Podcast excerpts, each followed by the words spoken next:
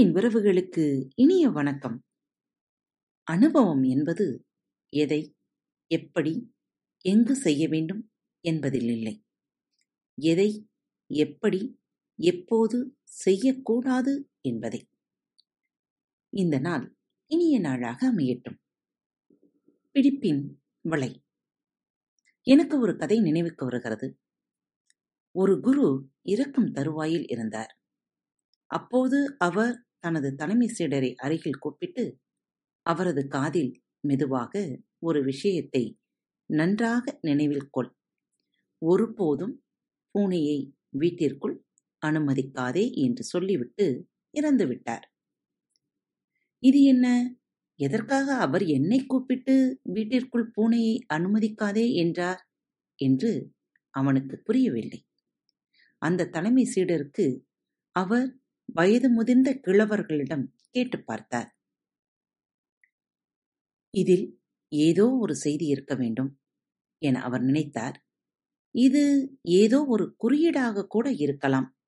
இல்லாவிடில் அவர் இதை ஏன் என்னிடம் சொல்ல வேண்டும்?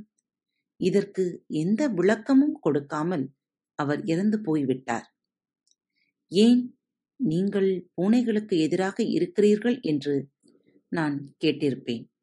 உங்களது வாழ்க்கை முழுவதும் உங்களது ஒழுக்கம் வழிமுறை நெறிமுறை விளக்கம் வரையறை அனைத்தும் இதற்குத்தானா பூனையை வீட்டினுள் அனுமதிக்காதே. ஒரு வயதான மனிதர் கூறினார் எனக்கு அது என்ன என்று தெரியும். இது அவரது குருவால் அவருக்கு கொடுக்கப்பட்ட செய்தி. ஏனெனில் அவர் ஒரு பூனையால் அவதிக்குள்ளானார். அந்த குரு கிராமத்துக்கு வெளியே ஒரு குடிசையில் வசித்து வந்தார். அவரிடம் இரண்டே இரண்டு கோவணங்கள் மட்டுமே இருந்தன. ஒரு துறவிக்கு அது மட்டுமே உடை. உங்களுக்கு அது ஒரு உள்ளாடை. ஆனால் அவருக்கு அது மட்டுமே ஆடை. அவரிடம் இரண்டு கோவணங்கள் மட்டுமே இருந்ததில் பிரச்சனை என்னவென்றால் அங்கிருந்த எலிகள் அவருடைய கோவணத்தை கடித்து விடுகின்றன. அவர் கிராமத்தில் உள்ளவர்களிடம் இந்த எலிகள் மிகவும் தந்திரமானவை. அவை என்னுடைய கோவணத்தை கடித்து விடுகின்றன. என்ன செய்வது என்று கேட்டார். ஒருவர் அது மிக சுலபம். நாங்கள் கிராமத்தில் பூனையை வைத்துக் கொள்வோம். நீங்களும் ஒரு பூனை வைத்துக் கொள்ளுங்கள். நான் ஒரு பூனையை பிடித்து வந்து தருகிறேன் என்றார். அந்த குரு சரி இது ஒரு எளிய வழிதான் என்று ஒத்துக்கொண்டார். பூனை வந்தது. அது அதன் வேலையை மிகச் சரியாக செய்தது. எல்லா எலிகளையும் தின்று முடித்து விட்டது. இப்போது பிரச்சனை துவங்கிவிட்டது. எலிகள் தீர்ந்துவிட்டன. பூனைக்கு பசி வந்துவிட்டது. அது எனக்கு பால் வேண்டும் எனக் கேட்டது. அது எப்போதும் துறவி எதிரே வந்து பசியோடு உட்கார்ந்து கொண்டிருந்தது. பூனைகள் பசியோடு இருக்கும்போது பார்த்தால் மிகவும் பாவமாக தோன்றுமல்லவா? அது அதன் வேலையை முடித்து விட்டது நான் உனக்கு என்னாலான எல்லா உதவிகளையும் செய்து விட்டேன். எல்லா எலிகளையும் தின்றும் விட்டேன். ஆனால் இப்போது எனக்கு பசிக்கிறது என்று சொல்லாமல் சொல்லியது. அந்த குரு திரும்பவும் வந்து இப்போது என்ன செய்வது? அந்த பூனை என் முன்னால் வந்து உட்கார்ந்து கொண்டு பசியோடு என்னை பார்க்கிறது. எனக்கு உணவு கொடு இல்லாவிட்டால் நான் போகிறேன். நான் போய்விட்டால் எலிகள் திரும்பவும் வந்துவிடும் என்பது போல பார்க்கிறது. அதை அது சொல்லவில்லை. ஆனால் நான் அதை அதன் கண்களில் பார்க்கிறேன். அதற்கு பால் கொடுப்பதற்கு எனக்கு பால் வேண்டும் என்று கேட்டார். அந்த மனிதன் ஒவ்வொரு நாளும் நீங்கள் பாலுக்கு வர வேண்டியிருக்கும். என்னிடம் பல பசுக்கள் உள்ளன. அதில் ஒன்றை கொடுக்கிறேன். அதை வைத்துக் கொள்ளுங்கள் என்றான். அவர் பசுவை வாங்கிக் கொண்டு சென்றார். ஆனால் அதனால் பிரச்சனைகள் தான் அதிகமாகின இப்போது பசுவுக்கு புல் தேவை. அதனால் அவர் திரும்பவும் கிராமத்திற்கு சென்றார். மக்கள் நீ ஒரு கிறுக்கன். பிரச்சனை பிரச்சனை.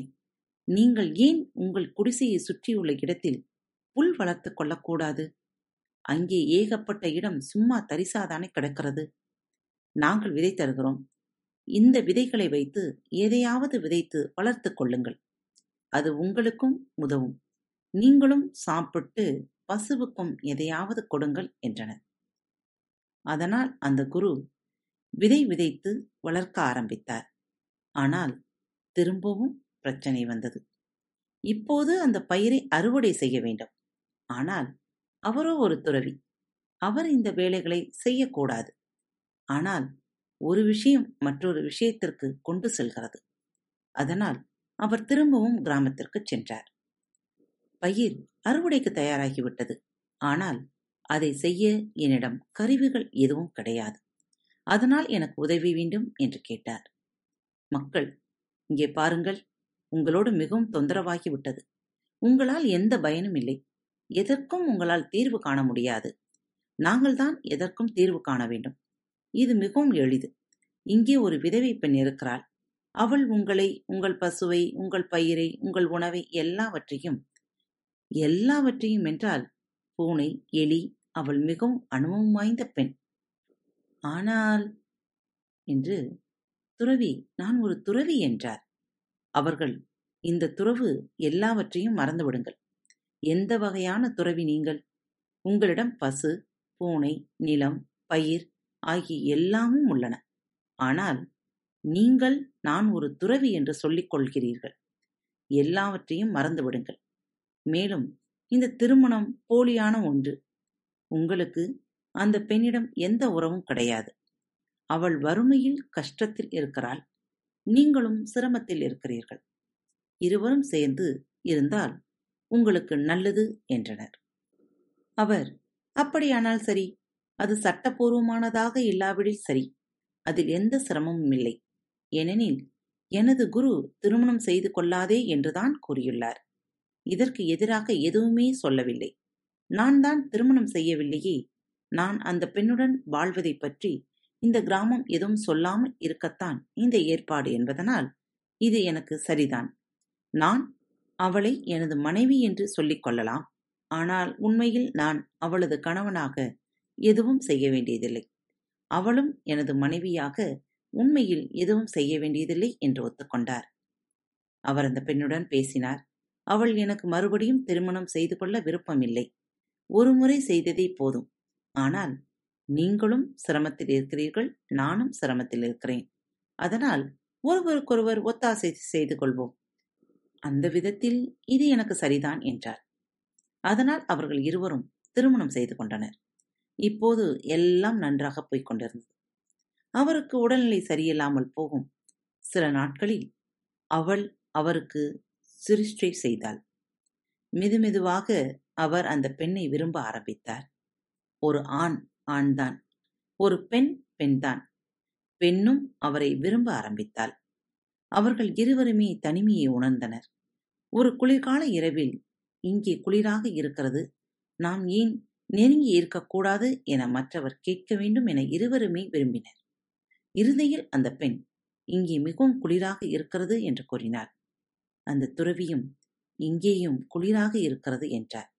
அப்போது அந்த பெண் உங்களுக்கு தைரியம் இல்லை போல தோன்றுகிறதே என்றாள். அவர் அது சரிதான்.